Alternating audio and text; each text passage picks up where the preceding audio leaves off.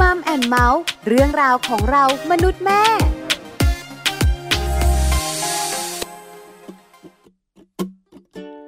สบ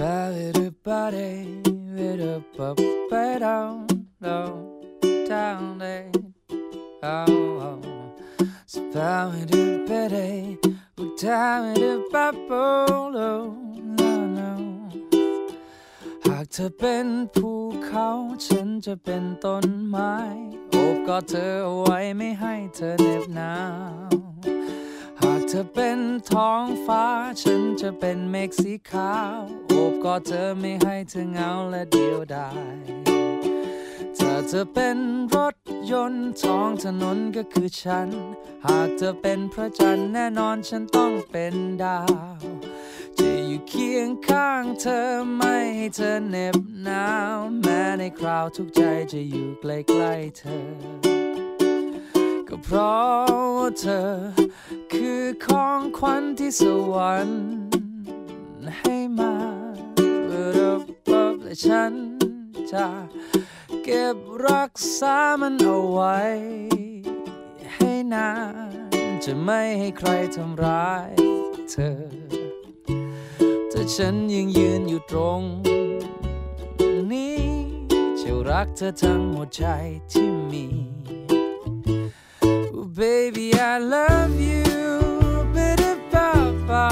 Baby, I love you. Bitter papa. Bitter pedo. Da da da da da da da da. เธอเป็นรถยนต์ท้องถนนก็คือฉัน หากเธอเป็นพระจันทร์แน่นอนฉันต้องเป็นดาว จะอยู่เคียงข้างเธอไม่ให้เธอเหน็บหนาว แม้ในคราวทุกใจจะอยู่ใกล้ๆเธอ โอ้โอ้โอก็เพราะว่าเธอ คือของขวัญที่สวรรค์ให้มา และฉันจะ ก็บรักษามันเอาไว้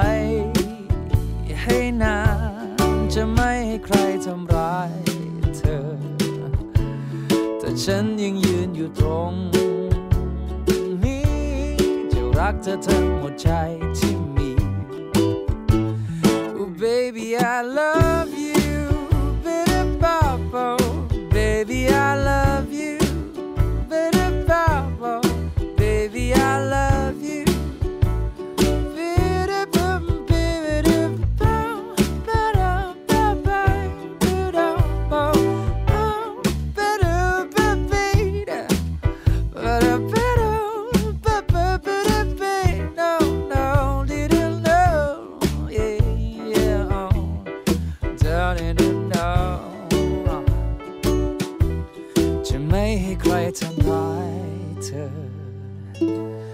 ราะฉันจะยืนอยู่ตรง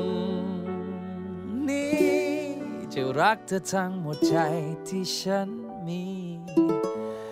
Oh, baby I love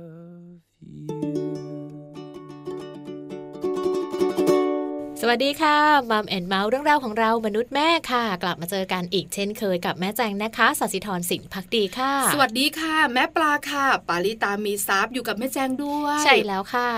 อยู่กันสองแม่ค่ะหนึ่งชั่วโมงเต็มเหมือนเดิมเลยนะคะ เรื่องของเรามนุษย์แม่ค่ะ วันนี้เป็นเรื่องของเจ้าตัวน้อยสัดส่วนใหญ่อืมดวงใจของคุณแม่นั่นเองนะคะค่ะวันนี้เรื่องหนึ่งน่าสนใจเกี่ยวข้องกับอะไร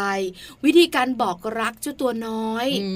มค่ะหลายคนบอกว่าบอกแล้วบอกอีกบอกอีกบอกแล้ว ลูกก็ไม่รู้อ่าว่าเราเนี่ยนะคะรักมากค่ะหลายคนก็สงสัยว่าวิธีการบอกรักแบบที่ไม่ต้องบอก I love you เออไม่ต้องแม่รักพูดหนูนะใช่ไหมมีไหมอุ้ยเยอะแยะแล้วลูกเข้าใจด้วย นั่นน่ะสิเอออัอันนี้ไม่รู้เข้าใจไอ้วิธีการหบเปอล่กรักเนี่ยมีค่ะแม่แจ้งคุณผู้ฟังใช่แต่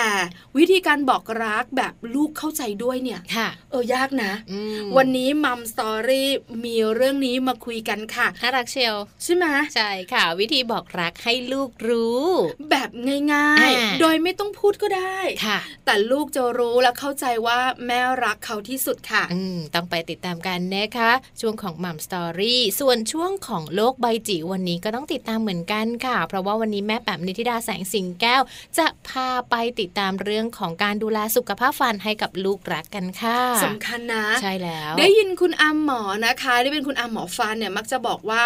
ถ้าฟันน้ำนมมีปัญหาอืมก็จะมีปัญหาถึงฟันแท้ด้วยใช่แล้วค่ะ เพราะฉะนั้นก็ต้องดูแลเจ้าตัวน้อยเรื่องของฟันตั้งแต่วัยทารกอืมแล้วก็ตัวเล็กตัวเล็กเนาะใช่ค่ะจนถึงฟันน้ำนมหลุดไปฟันแท้ขึ้นมา ยังต้องดูแลกันต่อเลย ใช่แล้วค่ะ Happy d e for Mom ค่ะ ก็ยังต่อกันด้วยเรื่องของฟันนะคะ แต่ว่าเป็นฟันซี่แรกของทารกเลย น่ารักเชียวมันจะมีมาซี่หนึ่งข้างล่างก่อน ใช่แล้วค่ะ ขึ้นมานะคะ แล้วก็ขึ้นมาตรงๆ อันเดียวอันซี่เดียวเลยเวลาลูกยิ้ม ใช่ค่ะขำมาก เพราะฉะนั้นเนี่ยเวลาที่ฟันขึ้นมานะคะ ก็เป็นปัญหาของคุณแม่แล้วล่ะว่าจะต้องดูแลฟันอย่างไรให้มันสะอาด แล้วก็ดูแลอย่างไรให้ฟันนั้นมีสุขภาพที่ดี ใช่แล้วนะคะ เอาละนี่คือทั้งหมดอืมของมัมแอนเมาส์เรื่องราวของเรามนุษย์แม่วันนี้ค่ะ งั้นตอนนี้ไป Happy Tip for Mom กันก่อนเลยดีกว่าค่ะ Happy Tip for Mom เคล็ดลับสำหรับคุณแม่มือใหม่ เทคนิคเสริมความมั่นใจให้เป็นคุณแม่มืออาชีพ ฟันซี่แรกของทารก การขึ้นของฟันค่ะก็คือฟันซี่แรก ที่งอกออกมาจากเหงือกของลูกน้อย หรือเรียกอีกอย่างหนึ่งว่าฟันน้ำนมนั่นเองนะคะ เด็กทารกส่วนใหญ่ค่ะ ฟันจะขึ้นเมื่ออายุประมาณ 4-7 เดือนสำหรับทารกบางคนที่ฟันงอกขึ้นเร็ว ก็อาจจะเริ่มได้ตั้งแต่ 3 เดือนเลยนะคะ ส่วนคนที่งอกช้า ฟันจะไม่งอกจนกว่าจะมีอายุครบ1ขวบ ฟันน้ำนมซี่แรกค่ะ ก็มักจะเริ่มจากฟันหน้าล่าง และตามมาด้วยฟันหน้าบน เด็กวัยหัดเดินส่วนใหญ่ค่ะ ฟันจะขึ้นครบในช่วงอายุราวๆ3ขวบนะคะ โดยฟันน้ำนมจะอยู่จนลูกน้อยอายุครบ 6 ขวบค่ะ และจากนั้นฟันแท้ก็จะเริ่มขึ้น การขึ้นของฟันในทารกนะคะ อาจจะมีปัญหาหลาย ๆ อย่างตามมา ในระหว่างที่ฟันกำลังขึ้นค่ะ แต่ปัญหาเหล่านี้นะคะไม่ได้เกี่ยวกับความเจ็บปวดทางร่างกาย หรือสิ่งที่ทำให้อารมณ์ของลูกน้อยแปรปรวนค่ะ การงอกของฟันไม่ทำให้ลูกน้อยมีอาการไข้ หรือว่าเป็นหวัดหรือว่าไอนะคะ แต่การขึ้นของฟันอาจจะมาพร้อมอาการดังต่อไปนี้ค่ะ อาการแรกนะคะ ลูกอาจจะกัดทุกอย่างที่อยู่รอบตัว หรือลูกจะมีน้ำลายมากกว่าปกติ หรือลูกอาจจะดูดนิ้วหัวแม่มือและจุกนมหลอกตลอดเวลาค่ะ บางคนมีอาการหงุดหงิดและบางคนเบื่ออาหาร ด้วยนะคะ ซึ่งคุณแม่ค่ะสามารถช่วยให้ลูกรู้สึกสบายมากขึ้น หรือว่าลดอาการปวดเหงือกในระหว่างที่ฟันกำลังขึ้นได้ค่ะ เช่น การหาของให้ลูกเคี้ยว ไม่ว่าจะเป็นผ้าเย็นจากตู้เย็นนะคะ เพราะมันจะช่วยลดอาการคันเหงือกของลูกได้ หรือคุณแม่ค่ะอาจจะทำนมไอติม โดยใช้นมแม่นะคะ แล้วให้ลูกโขบกาดเพื่อช่วยบรรเทาอาการดังกล่าวได้ค่ะ คุณแม่อย่าลืมใช้ช่วงเวลาในการเติบโตของลูก เป็นช่วงเวลาที่น่าจดจำนะคะ ด้วยการจดบันทึกการขึ้นใหม่ของฟันลูกค่ะ เพื่อที่คุณแม่จะได้บันทึกนะคะว่า เมื่อฟันแต่ละซี่ของลูกงอกขึ้นมา คุณแม่ก็อาจจะเขียนบันทึกน่ารักน่ารักเกี่ยวกับฟันลูก รวมถึงการแปะรูปถ่ายน่ารักน่ารัก ไว้เป็นความทรงจำในยามที่ลูกเติบโตค่ะ ส่วนเรื่องของการดูแลฟันเวลาฟันของลูกขึ้นนะคะ โดยปกติแล้วค่ะ ก็จะเริ่มดูแลฟันของลูกน้อยทันทีที่ฟันซี่แรกงอกออกมาค่ะ การทำความสะอาดฟันของลูกอาจจะใช้แปรงสีฟันแบบนุ่ม และใช้ยาสีฟันที่ไม่มีส่วนประกอบของสารฟลูออไรด์นะคะ ซึ่งยาสีฟันประเภทนี้อ่อนโยนและปลอดภัยกับลูกเมื่อลูกกลืนลงไปค่ะพบกับ Happy Tip for Mom กับเคล็ดลับดีๆ ที่คุณแม่ต้องรู้ได้ใหม่ในครั้งต่อไปนะคะ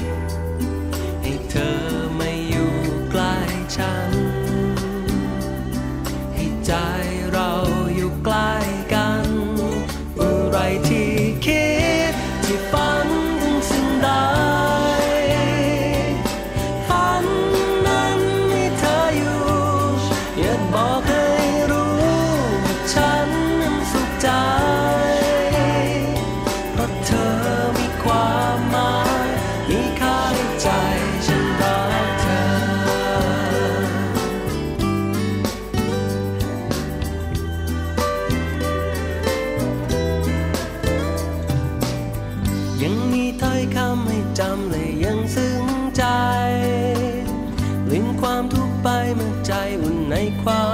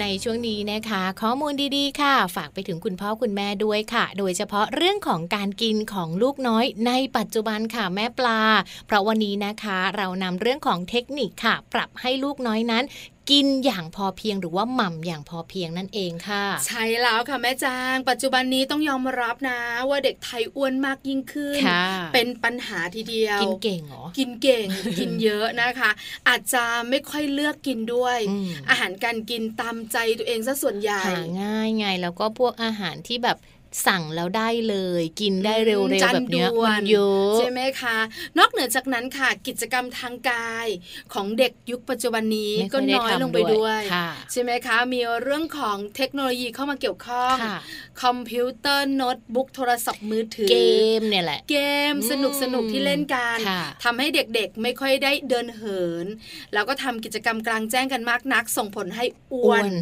วันนี้ค่ะ แม่ปลากับแม่แจงและมัมแอนเมาส์มีข้อมูลดีๆ มาบอกคุณพ่อคุณแม่กันค่ะว่าทำอย่างไร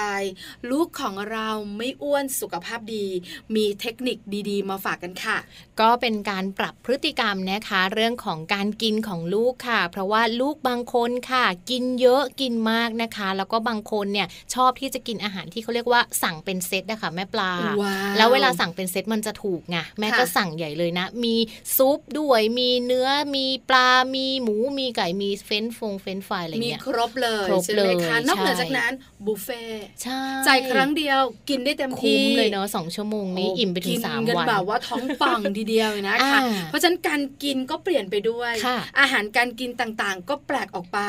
เพราะฉะนั้นโอกาสเสี่ยงที่ลูกของเราจะอ้วนก็มีเยอะมากค่ะงั้นวันนี้ค่ะคุณแม่มาปรับพฤติกรรมกันดีกว่า ไม่ให้ลูกของเราเป็นเด็กอ้วน เพื่อสุขภาพที่ดีบุคลิกภาพที่ดีด้วยค่ะ วันนี้มี 5 วิธีนะคะในการช่วยปรับเปลี่ยนพฤติกรรมการกินของลูกหน่อยค่ะ โดยข้อแรกนะคะนั่นก็คือ ตักแบ่งอาหารค่ะที่ลูกของเรารับประทานนะคะ ใส่ในจานเล็กเอาไว้ให้ลูกค่ะ เพื่อให้ลูกนั้นรู้สึกว่าอาหารตรงหน้านั้นมันช่างเยอะเสียจริง ๆนะคะ เพราะว่าเวลาที่ลูกต้องรับประทานอาหารใช่ไหมคะเขาก็จะมีจานของเขาจานเขาก็จะไม่ได้ใหญ่มากค่ะเราก็ใส่เข้าไปเลย มันก็จะดูแบบพูนๆจานนิดนึงอะค่ะแม่ปลาอ๋อให้เขารู้สึกว่าโหเยอะจังอะไรอย่างเงี้ยคือไม่ว่าจะพาลูกๆไปกินที่ไหนอืมจะเป็นร้านอาหารจะเป็นบ้านของเราเนี่ยค่ะใช้จานเล็กเขาว่าอืมถูกไหมคะ เพราะว่าถ้าเป็นจานใหญ่เนี่กินยหมดนะมันก็จะรู้สึกว่าข้าวมันน้อยเออถูกไหมคะเติมอยู่นั่นแหละแต่ถ้าเป็นจานเล็กเนี่ยรู้สึกว่าข้าวมันเยอะเออเออยิ่งเป็นร้านอาหารบางร้านเนี่ยนะคะโอ้โหจานใหญ่มากค่ะสวยงามเชียร์ใช่แล้วลูกก็กินหมดด้วยไง แล้วที่สำคัญเนี่ยนะคะเวลาตักอาหารเข้าไปในจานแล้วอะเออมันทำไมน้อยจังเลย จริงๆแล้วจานมันใหญ่ค่ะขนาดเราเองยังรู้สึกอืมลูกของเราก็ต้องรู้สึก เพราะฉะนั้นเทคนิคนี้ง่ายมาก จานเล็กตักอาหารใส่เข้าไป หูใส่เยอะแล้วลูกใส่ให้พูนๆเลยนะ ใช่แล้วเออแน่นๆเลยเด็กๆจะได้มีความรู้สึกว่าอ๋อหนูกินเยอะแล้วนะเนี่ย วิธีต่อมาเลยนะคะ แทนที่เราจะยื่นมันฝรั่งทอดให้ลูกทั้งถุงแล้วก็ให้ลูกเนี่ย นั่งกินเองหยิบเองค่ะ อร่อยสนุกมีความสุขแล้วเขาก็จะหยิบเพลินมากเลยนะ เขาจะบอกว่า ทำไมมันน้อยจังเลยอะถุงแต่มัเนี้นยเพลินจริง ๆ นะ เราเองเป็นผู้ใหญ่อ่าก็ต้องยอมรับค่ะบางครั้งเราก็เพลิดเพลินเจริญใจหมดถุงเหมือนกัใช่ไหมพวกเรายังกินเลยนะคะ ในถุงใหญ่ๆเนี่ยกินแป๊บเดียวก็หมดแล้ว ดังนั้นค่ะ ถ้าหากว่าเราจะซื้อถุงใหญ่ๆนะคะ ลองเปลี่ยนเป็นซื้อถุงเล็กๆ ค่ะ เอาไว้ให้ลูกกินนะคะ เพื่อที่เขาจะได้กินในปริมาณที่น้อยลงค่ะ หรือลองแบ่งใส่ถ้วยเอาไว้นะคะ ให้ลูกหยิบกินจากถ้วยก็จะกินได้น้อยลงเหมือนกันค่ะ วิธีนี้ดีเนาะประหยัดทำให้เด็กๆกินน้อยลงค่ะไม่เกี่ยวกับประหยัดค่ะแม่แจงเพราะอะไรรู้มาเจ้าตัวน้อยเนี่ยจอมเปลืองนะอืมแล้วก็เปลืองทุกเรื่องด้วย แต่เรื่องไหนที่เปลืองแล้วสุขภาพดี อันเนี้ยไม่ว่าค่ะใช่ไหมจ่ายค่าเล่นกีฬาของลูกกิจกรรมพิเศษต่าง ๆ อันเนี้ยอืมยอมว่ายน้ำอะค่ะให้คุณครูมาสอนยอมจ่ายอืมแต่ไม่ใช่ยอมเสียสตังค่ามันฝรั่งอืมหลายๆถุงเพื่อความสุขของลูกอันเนี้ย ไม่ดีเลย แต่มันไม่ดีต่อสุขภาพจริงแหละ มันถูกฝรั่งต้องอะใช่ไหมอืกินได้ค่ะไม่ได้ห้ามแต่กินปริมาณที่พอดี ก็ต้องมีการหลอกเจ้าตัวน้อยกันบ้างค่ะตามใจไม่ได้ค่ะแม่แจงไม่ได้ไม่ได้นะคะ ส่วนข้อต่อมาเลยนะคะ คุณแม่ลองวิธีนี้ดูค่ะ บรรจุอาหารที่เรากินไม่หมดลงไปในกล่องขนาดพอเหมาะหลายๆกล่องนะคะ ในปริมาณที่พอดีสำหรับการกินเป็นมื้อๆในครั้งต่อๆไปค่ะ ก็จะดีกว่าการที่เราใส่รวมลงไปในชามใหญ่ ๆ หรือว่าในหม้อใหญ่ ๆ แล้วก็ค่อยนำมาอุ่นแล้วก็ตักนั่นเองค่ะอ๋อกะปริมาณแน่นอนไม่ได้ ในแต่ละมือว่าจะกินเท่าไหร่ก็ตักแบ่งเอาใช่ไหมไว้อย่างเงี้ยแต่ถ้าเป็นหม้อใหญ่ๆเนี่ยค่ะเรากะไม่ได้อืมกะไม่ถูกก็จะตักเยอะค่ะเดี๋ยวลูกกินเยอะค่ะนะคะ ส่วนข้อที่สี่ค่ะแม่แจง กินอาหารให้ช้าๆค่ะและทุกๆมื้อนะคะ ก็ควรจะต้องมีผักหรือว่าผลไม้เอาไว้ที่โต๊ะด้วยค่ะ ดูเหมือนง่ายอืมยากนะ เพราะอะไรรู้ไหมที่ฉันเองเนี่ยนะคะ เป็นแม่แล้วนะ แล้วก็รู้ด้วยการกินอาหารช้าๆเนี่ยอืมทำให้เรากินอาหารได้น้อยค่ะใช่ไหมคะเคี้ยวช้าอืมๆแต่ถึงเวลาแล้วเราอะกินเร็ว ไม่ถึงสิบครั้งในการเคี้ยวอะกลืนเลย บางทีอร่อยมากนะอ่าห้าครั้งก็มี เพราะจริง ๆ แล้วควรจะเริ่มต้นสัก 20-30ถึง30คใช่รั้งต่อใช่หนึ่งคำใช่ค่ะ อันนี้จะดีมากค่อยๆใช่ไหมเคี้คะยวเพราะฉะนั้นถ้าอยากให้ลูกเคี้ยวช้าๆกินช้าๆคุณแม่ขาเคี้ยวช้าๆและกินช้าๆเป็นเพื่อนเจ้าตัวน้อยด้วยนะคะปรับคุณแม่ก่อนเลย ใช่ต้องปรับเนอะเออไม่อย่างนั้นคุณแม่ก็เร็ว แล้วลูกจะช้าค่ะดูแล้วจะขัดกันนะ ใช่ไหมคะ คุณแม่ต้องเป็นคนต้นแบบค่ะนอกเหนือจากนั้นอย่างที่แม่แจงบอกค่ะผักและผลไม้ควรจะมีอยู่บนโต๊ะอาหารของเราด้วยให้ลูกเห็นด้วยนะคะ แล้วก็คุณพ่อคุณแม่เนี่ยแหละค่ะกินให้เห็นเป็นตัวอย่างด้วยนะคะ ส่วนวิธีการสุดท้ายเลยนะคะ หากว่าคุณพ่อคุณแม่ค่ะ ไปรับประทานอาหารจำพวกอาหารฟาสต์ฟู้ดเนาะแล้วเขาก็จะมีโปรโมชั่นนะคะ เช่น เพิ่มเงิน 5 บาทไหมคะ จะได้แก้วใหญ่อ่าจะได้น้ำแก้วใหญ่ จะได้เซตใหญ่ขึ้นดิฉันบอกเลยนะทำบ่อย โอ้โห ได้ค่ะอ่าเพิ่มค่ะใช่ไหมแล้วทุกครั้งเลยนะ เพราะรู้สึกว่าเพิ่มสตังค์ไม่เยอะอ่าๆแต่ได้แก้วเพิ่มบิ๊กอะ5บาท10บาทเอองาเราก็จะเพิ่ม แล้วส่วนใหญ่ก็จะเป็นมันฝรั่งทอใช่ดน้ำอัดลเอมอนั่นแหละเขาก็เอาตรงนั้นแหละมาเพิ่ม ให้ลองเปลี่ยนนะคะ ให้คุณพ่อคุณแม่ค่ะ ลองเลือกเก็บเงินเอาไว้ดีกว่านะคะ ไปซื้อแป้งไปซื้อน้ำตาลที่มันขนาดใหญ่ขึ้นอย่างเงี้ยมันไม่ดีไง เราก็บอกไม่เอาค่ะไม่เพิ่มเอาขนาดเดิมนั่นแหละ ลูกก็จะได้กินแป้งกับน้ำตาลที่ปริมาณน้อยลง อย่างน้อยๆ เราก็ save สตังค์ไปได้ 5 บาท 10 บาทหยอดกระปุกออมมันสินดู save ได้ไม่เยอะหรอกแต่มันดีต่อสุขภาพนะเห็นด้วยค่ะเราเนี่ยแหละต้องทำก่อน แต่เรานี่แหละที่จะบอกว่าได้ค่ะน้อง คิดไม่ถึงจริง ๆ นะจริงๆใช่ไหมคะค่ะคุณแม่แม่ๆของเราที่มีพฤติกรรมแบบนี้อืมต้องปรับต้องเปลี่ยนต้องใจแข็งเนอะด้วย เพื่อให้ลูกของเราไม่อ้วน ที่สำคัญเริ่มต้นจากตัวคุณแม่นี่แหละเออเราสองคนก็บอกตัวเองแบบนี้เหมือนกันใช่แล้วค่ะ ข้อมูลดีๆวันนี้นะคะ หยิบยกมาจาก www.manager.co www.rthk.th ค่ะพักกันสักครู่หนึ่งค่ะ ช่วงหน้ากลับมามัมสอรี่วันนี้เป็นการบอกรักเจ้าตัวน้อยค่ะบอกรักแบบไม่เขินด้วย ที่สำคัญเป็นการบอกรักที่ไม่ต้องพูดค่ะแต่ลูกของเราเข้าใจแล้วรู้ว่าแม่ I love you เขามาก ช่วงหน้ากลับมาติดตามกันค่ะ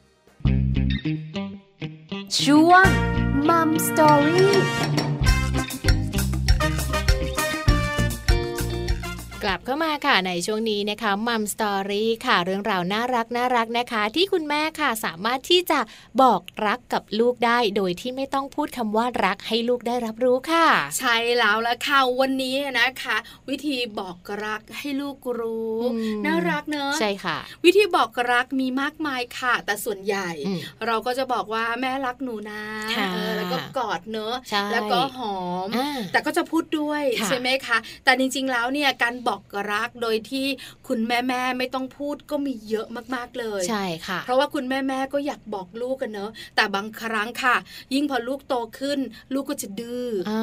คุณแม่เนี่ยอาจจะบอกรักได้น้อยลง แต่การบอกรักของคุณแม่คือการบ่นไงก็ยังมีอยู่แหละใช่ไหมใช่คือเหมือนว่ารักอะรัก แต่ลูกดื้อไม่ค่อยทำตามสิ่งที่คุณแม่บอกค่ะคุณแม่ก็จะจุกจิกจูจี้เออมันกลายเป็นลูกรู้สึกว่าแม่ทำไมจุกจิกวุ่นทำไมขี้บ่นวายอ่าทำไมถูกจู้ต้องจี้แต่นี่คือการรักของแม่นะอ่าหวังดีค่ะอยากให้หนูเป็นเด็กมีวินัยมีระเบียบค่ะคุณแม่ก็เลยบ่นค่ะลูกก็เข้าใจผิดว่าแม่ไม่ได้รักหรอก แต่แม่ขี้บ่นเออจำจี้จำชัยอะไรกันนะกันหนาลูกก็จะเบื่อ แปลเจตนาผิดถูกต้องค่ะเพราะฉะนั้นคุณแม่แม่ของเราที่เป็นแบบนี้ เป็นมานานแล้ว หรือยังไม่เป็นอีกไม่นานจะเป็นค่ะ เรามาบอกกันดีกว่านะคะ ว่าการบอกรักเจ้าตัวน้อยค่ะโดยวิธีการไม่ต้องบอกลูกทุกวันว่าแม่รักลูกนะ หรือบางครั้งเนี่ยนะคะ แสดงออกให้เขาเห็นเลยอืมว่ารักเขาค่ะอาจจะยังบ่นอยู่บ้างต้องมีแหละ อาจจะต้องมีการว่ากล่าวกันบ้างอืมแต่การแสดงออกที่เป็นภาษากายค่ะสามารถบอกเขาได้ว่าแม่ยังรักหนูอยู่ ถึงแม่จะบ่นหนูบ้างก็เถอะใช่แล้วค่ะ วันนี้นะคะ เราก็เลยหยิบยกวิธีการในการบอกรักลูกนะคะ แล้วก็เป็นวิธีการในการสื่อสารค่ะ ที่สามารถสื่อออกไปได้ดีนะคะทำให้ลูกนั้นได้เห็นถึงความรักแล้วก็ความหวังดีของคุณแม่โดยที่เราไม่ต้องบ่นด้วยค่ะ วิธีแรกเลยนะคะ นั่นก็คือการเช็คอินด้วยการกอดคำว่ากอดนะคะหลาย ๆ คนก็ทำกันอยู่แล้วทุกๆ วันเนอะถูกต้องค่ะใช่ค่ะก็คือการให้ความรักแล้วก็ให้ความสำคัญด้วยการกอดลูกในทุกๆ วันให้ได้มากที่สุดค่ะ ให้การกอดนั้นเข้าไปอยู่ในชีวิตประจำวันให้มากที่สุดเลยนะคะ อย่างเช่น กอดค่ะเมื่อตอนที่ลูกนั้นตื่นนอน กอดก่อนออกจากบ้าน กอดเมื่อลูกกลับมาจากโรงเรียนหรือว่ากอดทุกๆ ครั้งที่ลูก จะเข้านอนนั่นเองค่ะ หรือไม่นั่งอยู่ด้วยกันอืมก็กอดกันได้ค่ะ ใช่ใช่นั่งอยู่ในรถอะไรแบบนี้เนาะใช่แล้วนั่งดูทีวีค่ะก็กอดไก่กันส่วนใหญ่คุณแม่คุณลูกเนี่ยนะคะ เหมือนกับเราเนี่ยเวลาไปที่ไหนค่ะเราก็มักจะเช็คอินอืมบอกให้โลกใบนี้รู้อยู่ที่ฉันไหนนี่นะจ๊ะเพราะฉะนั้นการเช็คอินลูกด้วยกันกอดอันนี้อ่าก็สำคัญเหมือนกันใช่นะคะค่ะทำให้ลูกได้รู้ค่ะว่าเราเนี่ยรักเขาค่ะแล้วก็รักมากๆ หนูเป็นหัวใจของคุณพ่อคุณแม่นะค่ะ เพราะว่าทุกครั้งที่เรากอดลูกนะคะ ลูกจะรู้สึกได้ถึงความรักแล้วก็ความสำคัญค่ะ ที่บางทีคุณพ่อก็มากอดบ้างล่ะ คุณแม่ก็มากอดบ้างล่ะ เขาจะเกิดความรู้สึกดีๆนะคะ ความรู้สึกนี้มันถูกสะสมเป็นแรงใจให้ลูกค่ะ สามารถที่จะจัดการกับความเครียด ความคับข้องใจในตัวเองได้นะคะ สามารถที่จะสร้างความสัมพันธ์ที่ดี ระหว่างเพื่อนๆ แล้วก็คุณครูได้ แล้วก็เป็นการป้องกันค่ะ พฤติกรรมการเรียกร้องความสนใจที่ไม่เหมาะสมที่ลูกอาจจะแสดงออกที่โรงเรียนอีกด้วย ใช่แล้วค่ะ แล้วเด็กที่คุณพ่อคุณแม่กอดบ่อยอืมๆจะเป็นเด็กที่มั่นใจในตัวเองด้วยค่ะ คุณแม่แม่ขาใช่แล้วสำคัญมากเลยนะคะ เพราะฉะนั้นเช็คอินลูกด้วยการกอด เด็กเด็กวัยเบบีอันนี้ไม่ห่วงหรอกค่ะกอดหอมกันบ่อยอืมๆแต่วัยอนุบาล เริ่มเข้าสู่ประถมต้นค่ะอาจจะกอดกันน้อยลงน้อยลงใช่ไหมคะเด็กบางคนเนี่ยนะคะดื้อไงอืมๆคุณแม่ก็แบบบนบนบนบนพอเราบน ลูกก็ไม่อยากเข้าใกล้งอนการกอดก็เลยห่างกันใช่เพราะฉะนั้นคุณแม่ขาบ่นบ้าง อันนี้ต้องมีอยู่แล้วเด็กกันเนอะค่ะหรือไม่ก็ต้องมีการวางกฎระเบียบอันนี้เข้าใจได้ แต่เรื่องการกอดการบอกรักเนี่ยมันคนละเรื่องกันอืมการบ่นก็บ่นค่ะการว่ากล่าวตักเตือนก็แบบหนึ่งแต่การกอดก็ยังคงอยู่ค่ะไม่ใช่ฉันบ่นแล้วฉันก็งอนอืมไม่คุยด้วยใช่ลูกก็เชอะแม่ขี้บ่นไม่คุยด้วยอ่าถ้าแม่แย่นะไม่กอดก่อนเขาก็ไม่รู้ว่าจะมากอดก่อนได้ยังไงเหมือนกันเนอะบางทีคุณแม่อาจจะต้องเป็นคนที่แบบเริ่มกอดก่อน เวลาที่สมมติทะเลาะกันโกรธกันแต่เวลาดีกันแล้วอะกอดกอดกอดอะไรแบบนี้ไปอืมค่ะเพราะเด็กๆอะนะคะ ไม่รู้หรอก เวลาแม่บ่นเวลาแม่ว่า แม่ไม่รักอืมเอออืมใช่ไหมเนอะบางคนมีพูดออกมาเลยนะมีนะเยมีนะแม่ไม่รักแน่เลยแม่บ่นแม่ว่า เพราะฉะนั้นค่ะการบ่นกันว่าการตักเตือนเนี่ยก็ส่วนหนึ่งต้องทำอยู่แล้วค่ะแต่การกอดการบอกรักเขาก็ต้องทำเหมือนกันใช่ให้เขารู้ว่าแม่จะบ่นแม่จะว่า เพราะหนูเนี่ยทำไม่ดีค่ะแต่แม่ก็ยังรักหนูอยู่อืมอันนี้วิธีแรกนะคะ ครอบครัวไหนสะดวกกอดเลยค่ะ วิธีต่อมาเลยนะคะ นั่นก็คือการหัวเราะค่ะ ก่อนที่เราจะเปลี่ยนไปทำกิจกรรมอื่น ๆนะคะ เพราะว่าการหัวเราะค่ะ ถือว่าเป็นอีกหนึ่งอย่างเลยนะคะ ที่จะทำให้ลูกของเรานั้น มีความพร้อมในการเปลี่ยนแปลงค่ะ การหัวเราะนะคะสามารถทำได้ทุกๆ เวลาเลยค่ะ อาจจะเริ่มตั้งแต่ตอนเช้านะคะ จากที่เราเคยไปปลุกลูกให้ตื่นค่ะ แล้วให้ลูกเดินไปอาบน้ำทันที คุณแม่ลองเปลี่ยนนะคะ เป็นปลุกลูกค่ะ แล้วชวนลูกขึ้นมาเล่นกันก่อนแป๊บหนึ่งนะคะ ได้มองหน้าได้หัวเราะกัน จนคุณพ่อคุณแม่รู้สึกว่าลูกพร้อมแล้วที่จะไปอาบน้ำจากนั้นจึงค่อยพาลูกไปอาบน้ำนั่นเองจะบอกนะว่าวิธีนี้ดิฉันเคยใช้ตอนสมัยลูกเด็กเด็กๆได้ผลค่ะอืมใช่ไหมคะ คือการที่จะปลุกเขาแล้วให้ลุกไปอาบน้ำเลยเนี่ย ก็จะงองแงมันยากเนาะแล้วก็งูงี้มากกำลังเลยแบบอะโอ้งงเงียเออไม่อยากลุกคุมโปงโกรธสะบัดบางทีแบบโมก็โหมีนะด้วยนะเออเพราะฉะนั้นก็เล่นกันก่อนค่ะหยอกกันก่อนพูดไตกันก่อนอ่าแล้วสักพักหนึ่งเขาเริ่มตื่นเต็มตาค่ะจากนั้นค่อยไปอาบน้ำหรือว่าไปทำกิจกรรมอื่น ๆ กันนะคะ เรื่องของการกินก็เหมือนกันค่ะลองดูก่อนนะคะว่าจะกินอะไรเรามีการเล่นกันก่อนนะคะ จากนั้นก็ค่อยกินข้าวหรือเป็นมื้ออะไรก็แล้วแต่ขอให้เสียงหัวเราะเปลี่ยนกิจกรรมแล้วกันอืมหลายคนบอกว่าทำไมล่ะแม่ปลาแม่แจงมันมีประโยชน์เหรอใช่เยอะนะมีประโยชน์ค่ะ เพราะว่าการเล่นสนุกกับลูกนะคะ หรือว่าทำให้ลูกได้หัวเราะค่ะ มันเป็นการช่วยกระตุ้นสารเอนโดรฟิน แล้วก็ออกซิโทซินค่ะ ให้ทั้งกับลูกแล้วก็ตัวของคุณพ่อคุณแม่เองนะคะ นอกจากจะทำให้ลูกหัวเราะ แล้วก็มีอารมณ์ดีแล้วมันยังกระชับความสัมพันธ์ที่ดีระหว่างครอบครัวได้อีกด้วยค่ะ ดีไหมอืมดีไปหมดเลยนะคะใช่ค่ะแต่ถ้าสมมุติว่าเราไม่เล่นกับลูกเลยล่ะคะแม่แจงค่ะจะเกิดอะไรขึ้นลูกของเราจะเป็นยังไงเหรอ ก็ลูกก็อาจจะแบบเกิดความเครียดได้นะคะ แม่ปลา แล้วก็ที่สำคัญเนี่ยความเสียใจของลูกค่ะ มันมักจะถูกเก็บสะสมเอาไว้ในใจ และจะถูกระบายออกมาเป็นพฤติกรรมที่ไม่เหมาะสมค่ะ ทั้งพฤติกรรมเรื่องของการต่อต้าน การงองแง ความก้าวร้าวรวมถึงนิสัยขี้โมโห เก็บกด แล้วก็ชอบเก็บตัวนิ่งเงียบไม่สังคมกับใครด้วยค่ะน่ากลัวอืมเพราะฉะนั้น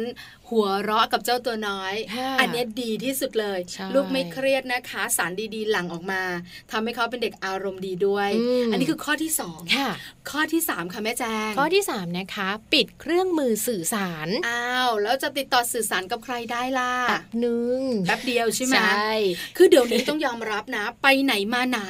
คุณพ่อเครื่อง คุณแม่เครื่อง คุณลูกก็เครื่องหนึ่งนะถูกต้อง เออเราก็นั่งงงเหมือนกันเนอะเออคนเจอละเคบ่รื่อยองไปเลมายกในหลาย ๆ สถานที่อืมไม่ใช่ร้านกินข้าวอย่างเดียวนะค่ะที่อื่นๆก็เป็นอืมอืมคุณแม่คุณพ่อคุณลูกก็อยู่ในโลกของตัวเอง บางทีคุณพ่อเล่นเกมเลยนะ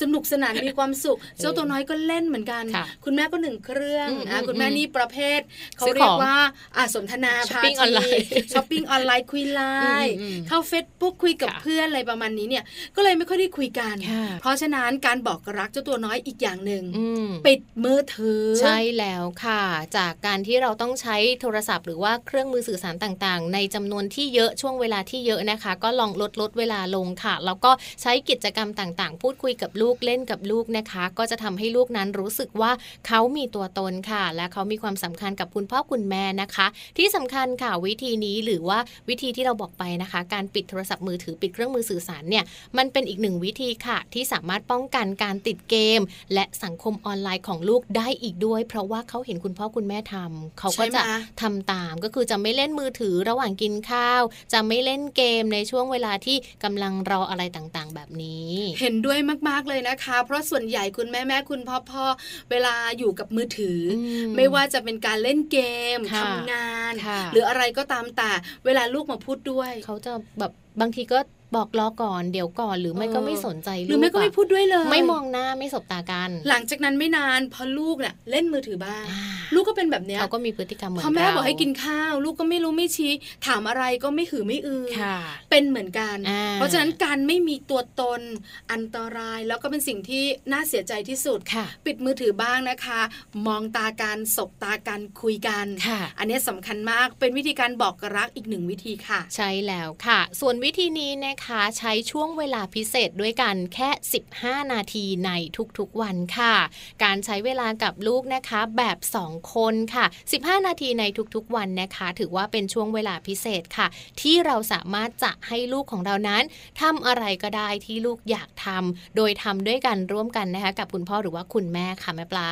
ไม่ว่าจะเป็นการไปเดินเล่นด้วยกันอืมปั่นจักรยานด้วยกันค่ะหรือว่าจะเล่นกีฬาด้วยกัน บางคนเล่นเกมด้วยกันเลยนะอ๋อต่อจิ๊กซอว์ก็มีนะบางคนเนี่ยเล่นเกมในโทรศัพท์มือถือเนี่ยแหละอย่างของแม่แจงอย่างเงี้ยบางวันลูกจะบอกว่าแม่เล่นเกมกัน 15 นาที 10 นาที แม่เล่นเกมกันมาจบเกแข่มงเกกันมเหหรนึ่องคะใช่ค่ะแข่งกันเนี่ยเดี๋ยวโฟโต้เล่นอันนี้นะ ลูกก็จะเล่นอันนี้แม่ก็ต้องเล่นจริง ๆ ไม่อยากเล่นหรอกแม่ปลาเล่นไม่เป็นมันเวียนหัวเกมเดี๋ยวนี้มันแบบมันเป็นอะไรมันไวมันไวสามมิติอะไรอย่างเงี้ยเออแบบค่ะโอ้ยเวียนหัวแต่ก็ต้องเล่นอะไรแบบนี้ เพื่อทำกิจกรรมกับลูกใช่ใช่ไหมคะเหมือนกับเราจะได้รู้ว่าอ๋อเขาเล่นเกมอะไรอ๋อออยากรู้อยากรู้ อย่างบ้านที่ฉันยังเป็นเด็กเล็กอยู่อ่าๆก็ต่อโดมิโนค่ะเออคือโดมิโนเนี่ยนะคะเขาเล่นกันเอาตัวจุดๆๆๆเอามาต่อกันอ่าไม่นะลูกดิฉันต่อให้มันตั้งๆแล้วก็แล้วให้มันล้มเออเออแม่แม่แจงก็มาแบบนั้นเหมือนกันแล้วก็ต้องนั่งต่อกันอยู่ใช่แบบนั้นล่ะใช่แล้วสักพักหนึ่งก็แบบว่าเป็นเด็กที่เขาเรียกว่าครีเอทอะอ่าเออต่อเป็นตัว A ใช่ไหมอ่าจะได้ล้มเป็นตัว A ไปเลยใช่แล้วก็ต่อเป็นตัว B เนี่ยสักพักหนึ่งอ้าวเปลี่ยนอีกแล้วเป็นกอไก่อีกแล้วเอออะไรอย่างเงี้ยเลขาคณิตก็มีนะอ่าเราก็ต้องทำกิจกรรมกับลูกค่ะค่ะ เพราะว่ากิจกรรมแบบนี้เนี่ยทำให้เห็นพัฒนาการของเขาว่าเป็นไปในทางไหนค่ะและก้าวหน้าขึ้นบ้างหรือยังซึ่งสำคัญนะ ใช่แล้วค่ะ อย่างวิธีการที่แม่แจงแล้วก็แม่ปลาเล่าให้ฟังนะคะ ก็เป็นการช่วยทำให้ลูกของเรานั้นผ่อนคลายค่ะ จากการที่บางทีเนี่ยเขาต้องไปโรงเรียน เขาต้องไปรับฟังคำสั่งของคุณครู กลับมาเขายังต้องทำการบ้านนะคะ การที่เรามีเวลากับเขาประมาณ 15 นาทีต่อวันเนี่ยก็จะทำให้เขาเนี่ยมีทักษะค่ะในเรื่องของการสื่อสาร การทำงานร่วมกันกับผู้อื่น แล้วก็มีความเห็นอกเห็นใจกับผู้อื่นได้มากยิ่งขึ้นด้วยละค่ะ ความรักของคุณพ่อคุณแม่ที่มีต่อลูกเนี่ยนะคะ แม้ว่ามันจะมากนะะ แต่บางครั้งเนี่ยนะคะ คุณแม่หลาย ๆ คนก็แสดงออกไม่ถูกต้องอืมการแสดงออกกับลูกเนี่ยนะคะ รักมากก็จูจี้ค่ะคาดหวังมากบ่นมาก แล้วก็บ่นมากค่ะแล้วอยากให้ลูกเป็นเด็กเป๊ะเป๊ะเป๊ะอ่าเพราะฉะนั้นก็จะเป็นการกดดันเขาใช่โดยที่คุณใช่แม่ไม่รู้ตัว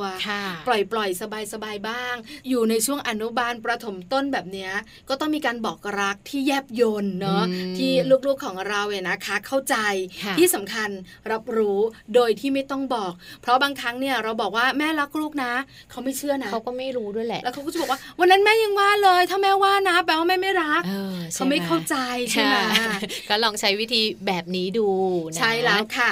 ต่อมานะคะหลาย ๆ คนบอกว่าแล้วลูกเล็กล่ะ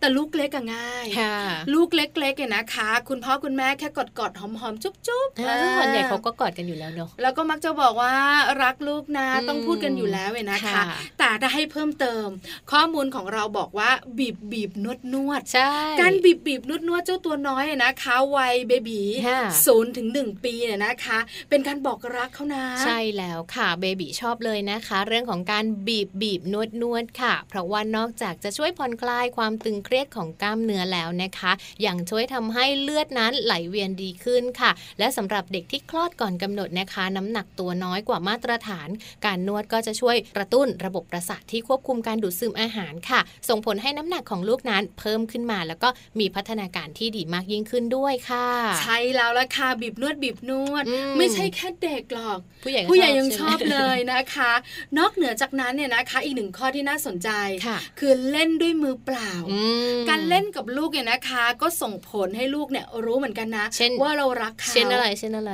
จักกะจี้ค่ะแม่แจ้งอ่าสนุกนะ ใช่ค่ะออเหมือนเราก็ไปจิ้มจิ้มจิ้มจิ้มให้เขาหัวเราะหัวเราะเนี่ยใช่ขำการเล่นแบบเนี้ยจะทำให้ลูกของเรามีความสุข แล้วรู้ค่ะ ว่าเราเนี่ยๆ รักเขาใช่ไหมคะนี่ก็คือวิธีการนะคะในการบอกรักให้กับลูกในทุกๆวัยค่ะ ตั้งแต่วัยเบบีจนถึงวัยที่สามารถพูดคุยแล้วก็สื่อสารได้นะคะ คุณพ่อคุณแม่ก็อย่าลืมนำวิธีต่างๆ เหล่านี้ไปทำที่บ้านด้วยค่ะ ขอบคุณข้อมูลดีๆ วันนี้นะคะ จากสถาบันแห่งชาติเพื่อการพัฒนาเด็กและครอบครัวมหาวิทยาลัยมหิดลด้วยค่ะ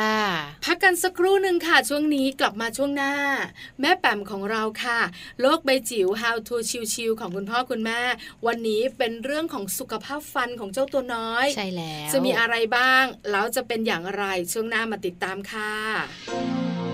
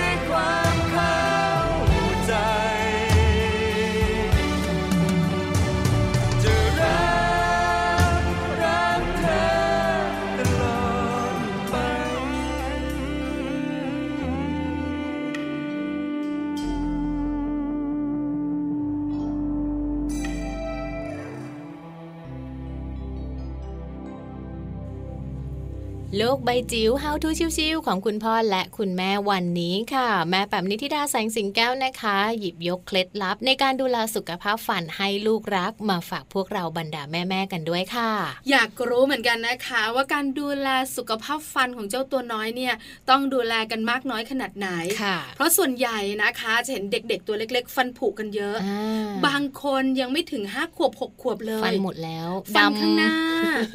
ดำเชียวแล้วหายไปหมดเลยเป็นน้องหลอนลี่กันใช่ใช่ไหมคะ เพราะฉะนั้นคุณแม่แม่ๆขามาดูแลสุขภาพฟันของเจ้าตัวน้อยกันดีกว่าค่ะแม่ปลาบอกไม่ได้ แม่แจงล่ะลืม ทุกทีเลยแม่แจงเนี่ยลูกโตแล้วอะลืมหมดแล้วงั้นต้องไปฟังทุกเรื่องที่มีประโยชน์ เกี่ยวข้องกับสุขภาพฟันของลูกจากแม่แปมค่ะโลกใบจิ๋วกันดีกว่า พร้อมหรือยังคะพร้อมแล้วค่ะ คุณแม่แม่ๆนะ พร้อมเหมือนกัน เอาล่ะทุกคนพร้อมแล้วไปกันเลยค่ะกับโลกใบจิ๋วค่ะ โลกใบ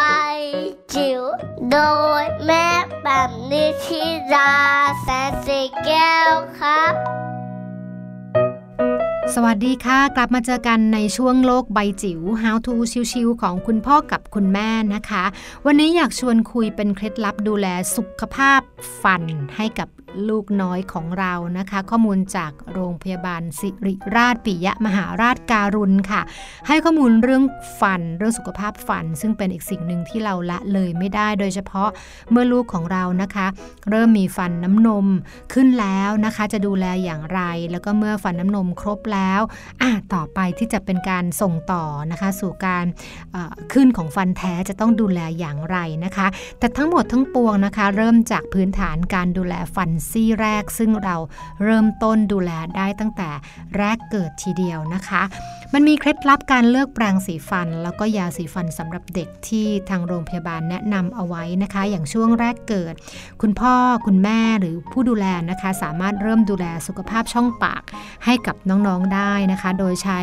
คุณหมอก็คงสอนเนาะคือใช้ผ้าสะอาดชุบน้ำต้มสุกที่เย็นแล้วเช็ดตรงสันเหงือกนะคะ แล้วก็ลิ้นแล้วก็ไม่ควรปล่อยลิ้นให้เป็นฝ้าขาวนะคะ เพราะว่าฝ้าขาวจะเป็นแหล่งสะสมของเชื้อแบคทีเรียนะคะ ก็คือเป็นการดูแลสุขภาพปากนะคะ แล้วก็เตรียมพร้อมสำหรับการขึ้นของฟันน้ำนมนะคะได้อย่างสมบูรณ์ทีเดียวนะคะ แล้วก็เมื่อลูกๆนะคะ มีฟันน้ำนมซี่แรกขึ้นถึง 3 ปี ก็ควรเลือกแปรงสีฟันหน้าตัด ตรงขนแปรงอ่อนนุ่มนะคะ ให้กับลูกด้วยนะคะ ร่วมกับการใช้ยาสีฟันที่มีฟูออไรด์ปริมาณที่พอดีนะคะ กับขนาดก็ประมาณสักเม็ดข้าวสารนะคะ หลังจากแปรงเสร็จแล้วก็สามารถใช้ผ้าแห้งหรือผ้าชุบน้ำเช็ดฟองออกได้ด้วยนะคะ ส่วนน้องที่โตขึ้นมาหน่อยคือช่วง 3-6 ปี ก็เลือกแปรงสีฟันหน้าตัดตรงขนแปรงอ่อนนุ่มนะคะ บีบยาสีฟันขนาดประมาณเท่าเม็ดข้าวโพดหรือความกว้าง ของหน้าตัดแปรงหลังจากแปรงเสร็จก็สามารถใช้ผ้าแห้งหรือผ้าชุบน้ำเช็ดฟองออกเช่นเดียวกัน แล้วพอโตขึ้นมาคือ 6 ปีขึ้นไปอันนี้ เรียกว่าอาจจะเข้าสู่วัยประถมนะคะ ก็เลือกแปรงหน้าตัดตรงขนแปรงอ่อนนุ่ม ขนาดที่เหมาะสมกับช่องปากของน้องนะคะ แล้วก็บีบยาสีฟันที่มีฟูออไรด์ประมาณความยาวของหน้าตัดแปรงหลังแปรงเสร็จก็บ้วนฟองออกแล้วก็บ้วนน้ำได้ด้วยนะคะ มีคำถามเข้ามาว่าเอเดี๋ยวนี้คุณพ่อคุณแม่ยุคใหม่เนี่ยคิดถึงฟลูออไรด์นะคะ จะเสริมฟูออไรด์อย่างไรนะคะ เช่นน้ำยาบ้วนปากหรือฟูออไรด์เม็ด ตรงนี้จำเป็นหรือเปล่านะคะ ซึ่งทางโรงพยาบาล ศิริราชปิยมหาราชการุณก็อธิบายเอาไว้ค่ะ บอกว่าทันตแพทย์นะคะมักจะแนะนำการใช้ยาสีฟันที่มีส่วนผสมของฟูออไรด์แล้วก็ไหมขัดฟันเพื่อทำความสะอาดช่องปากอยู่แล้วนะคะ เนื่องจากตัวฟูออไรด์เม็ดกับน้ำยาบ้วนปากเนี่ยไม่สามารถทดแทนการแปรงฟันและใช้ไหมขัดฟันได้นะคะ ดังนั้นสิ่งสำคัญก็คือการเลือกยาสีฟันที่มีฟลูออไรด์ตามโดสหรือตามขนาดที่เหมาะสมนะคะ แล้วก็การใช้ไหมขัดฟันค่ะ ซึ่งตรงนี้ก็ควรอยู่ภายใต้คำแนะนำของแพทย์ด้วย เพราะว่าการใช้ฟลูออไรด์เม็ดนะคะ หรือว่าน้ำยาบ้วนปากบางทีมันก็อาจจะเรียกว่าแรงเกินไปหรือเปล่านะคะ แล้วก็ แพทย์ก็อาจจะพิจารณาในการใช้ตัวนี้เสริมสำหรับเด็กๆ ที่มีความเสี่ยงสูงนะคะ ซึ่งแต่ละคนก็อาจจะไม่เหมือนกันค่ะ นอกจากนั้นนะคะคุณพ่อคุณแม่ควรเตรียมตัวด้วยนะคะ ในการที่จะให้ลูกเเตรียมตัวก่อนที่จะมาพบทันตแพทย์หรือพบคุณหมอนะคะ บางคนก็กลัวละไปถึงห้องโอ้ยกลิ่นก็ดูเป็นกลิ่นน่ากลัวน่ากลัวเตียงก็เป็นเตียง เหมือนอยู่ในอวกาศนะคะ บางครั้งอาจจะต้องเริ่มด้วยการสร้างทัศนคติ แล้วก็ประสบการณ์ที่ดีในการทำฟันนะคะ แล้วก็ผู้ปกครองอาจจะเล่นกับลูกแล้วค่ะเล่นเป็นคุณหมอฟัน ตรวจฟันก็ได้นะคะ นั่นก็เป็นสิ่งสำคัญที่เราต้องเริ่มสร้างทัศนคติที่ดีนะคะ แล้วก็อย่าลืมเรียกว่าอาจจะมีการแปรงฟันนะคะ งดน้ำงดอาหารก่อนที่จะมาทำฟันด้วย เพราะว่าเวลาที่เราตรวจฟันเนี่ย เวลาที่น้องต้องใช้การชันคอบางครั้งอาจจะมีการคลื่นไส้หรือว่าอาเจียนได้ค่ะ ทั้งหมดนี้ก็เป็นเคล็ดลับง่าย ๆนะคะ ที่เราต้องให้ความสำคัญสำหรับการดูแลสุขภาพฟันให้กับลูกของเราในช่วงวัยต่าง ๆ ค่ะ โลกใบจิ๋วโดยแม่แบบนิชิราแสนสีแก้วครับ ขอบคุณข้อมูลดีๆ วันนี้นะคะ จากแม่แป๋มนิธิดาแสงสิงแก้วด้วยค่ะ ได้ข้อมูลดีๆ ในการดูแลเจ้าตัวน้อย โดยเฉพาะสุขภาพฟันของลูกแล้ว แต่ตอนนี้ช่วงท้ายของรายการมัมแอนเมาส์ค่ะค่ะดูจากเวลาแล้วขอเมาส์อีกสักนิดนึงเมาค่ะใครคะเมาส์อืมเมาส์แม่ๆดีกว่าไหมเมาแม่แม่มีความรู้ดีๆ มาบอกแม่ๆกันค่ะ เกี่ยวข้องกับสุขภาพของแม่ๆค่ะ ค่ะ เพราะคุณแม่นะคะ ส่วนใหญ่ค่ะ เวลาที่มีลูกเล็กนะคะ แล้วก็ต้องดูแลลูกเนี่ยบางครั้งเราก็เครียดจนเกินไปค่ะแม่ปลา ดังนั้นนะคะเราต้องกลับมาสำรวจตัวเองค่ะว่าตอนนี้เราเครียดเกินไปหรือเปล่า ถูกต้องแล้วนะคะ ดูแลเจ้าตัวน้อย ดูแลคุณสามีอืมการงานค่ะชีวิตครอบครัว ความเครียดเกิดเลย คุณแม่ๆหลายคนอาจจะไม่รู้ว่าร่างกายของเราอะบอกได้นะอืมว่าคุณแม่เครียดแล้วค่ะมาสังเกตตัวเองดีกว่าค่ะ ว่าร่างกายของคุณแม่บอกอะไรบ้าง เมื่อคุณแม่เครียดค่ะ ลองสังเกตตัวเองง่าย ๆนะคะ จากเรื่องใกล้ๆตัวค่ะ นั่นก็คืออาการปวดประจำเดือนนะคะ หากว่าคุณแม่เครียดมากๆค่ะ ก็จะมีการปวดประจำเดือนมากกว่าปกตินั่นเอง เพราะอะไรคะแม่แจงขายอยากรู้ปกติเนี่ยคุณผู้หญิงก็จะปวดอยู่แล้วใช่อยู่ปะแล้วใช่ไหมอือึมนอึนมึนมึนดูท้องมันอื่นๆไม่แบบไม่โล่องโปร่งสบายค่ะแต่บางครั้งเนี่ยนะคะ ช่วงมดลูกบีบตัวอ่าอาจจะปวดเยอะหน่อยค่ะแต่ในวันหนึ่งเนี่ยอาจจะไม่ได้ปวดเยอะตลอดทั้งวัน แต่เมื่อไหร่ก็ตามแต่ที่คุณแม่ปวดมากกว่าปกติอืมอาจจะไม่ได้เกี่ยวกับการบีบตัวของมดลูกอย่างเดียวละค่ะ อาจจะมาเกี่ยจาวกเนื่องกับความเครียความดเครียดด้วยเหมือนกันนะคะ เพราะว่าความเครียดค่ะ มันจะทำให้เรานั้นเกิดอาการปวดประจำเดือนมากกว่าปกตินะคะ มันทำให้ฮอร์โมนในร่างกายไม่สมดุลนั่นเองค่ะ อันนี้ข้อแรกสังเกตนะคะแม่แม่ๆขาข้อที่สองค่ะเลือดออกตามไรฟันได้นะคะ ถ้าไม่หากน่าเครียดเชื่อมากเออๆใช่คนที่เครียดค่ะ จัดว่าเป็นคนที่มีปัญหาสุขภาพเหงือกมากกว่าคนอื่นๆค่ะ เพราะว่าคอร์ติซอลที่พุ่งสูงขึ้น จะทำให้ระบบภูมิคุ้มกันนั้นด้อยลง ผลสุดท้ายก็คือแบคทีเรียค่ะ จะสามารถเข้ามาในช่องปากได้ง่ายขึ้น ก็เลยมีเลือดออกตามไรฟันนั่นเอง ข้อต่อมาอันนี้ก็น่าอึ้งอ่าเมื่อยกรามไม่กรามค่ะ กรามนะคะถือว่าเป็นอีกหนึ่งอวัยวะที่หลาย ๆ คนไม่เชื่อว่าจะเกิดจากความเครียดค่ะ แต่ว่าเชื่อเถอะค่ะ เพราะว่าเวลาที่เราเครียดนะคะ เวลาที่เรานอน มันก็มักจะมีอาการกัดฟันเข้ามารวมด้วยนะคะ ความเครียดตรงนี้ ก็เลยทำให้เรานั้นเกิดการกัดฟันเพิ่มมากขึ้นค่ะ แล้วก็มีปัญหาเรื่องของการเมื่อยกรามตามมา ขอบคุณข้อมูลดีๆนะคะ จากลิซ่าด้วยค่ะค่ะวันนี้ 3 ข้อบอกคุณแม่แม่ๆไว้ ว่าเครียดแล้วจะมีอาการแบบนี้อืมเมื่อยกราม เลือดออกตามไรฟันนะคะปวดประจำเดือนมากขึ้นค่ะนี่คือทั้งหมดเลยค่ะของ Mom and Mouth ประจำวันนี้นะคะ ที่แม่แจงแล้วก็แม่ปลาค่ะ มีข้อมูลมีเคล็ดลับมีวิธีการดีๆ มาฝากให้กับคุณแม่ในการดูแลตัวเอง แล้วก็ดูแลลูกน้อยด้วยนะคะ แต่ว่าเวลาหมดลงแล้วค่ะวันนี้นะคะ เราทั้งสองคนพูดกันต่อไม่ได้แล้ว กลับมาเจอกันได้ใหม่นะคะ กับ Mom and Mouthในครั้งต่อๆไปค่ะ วันนี้เราทั้งสองแม่ลาไปพร้อมกันเลยนะคะ สวัสดีค่ะ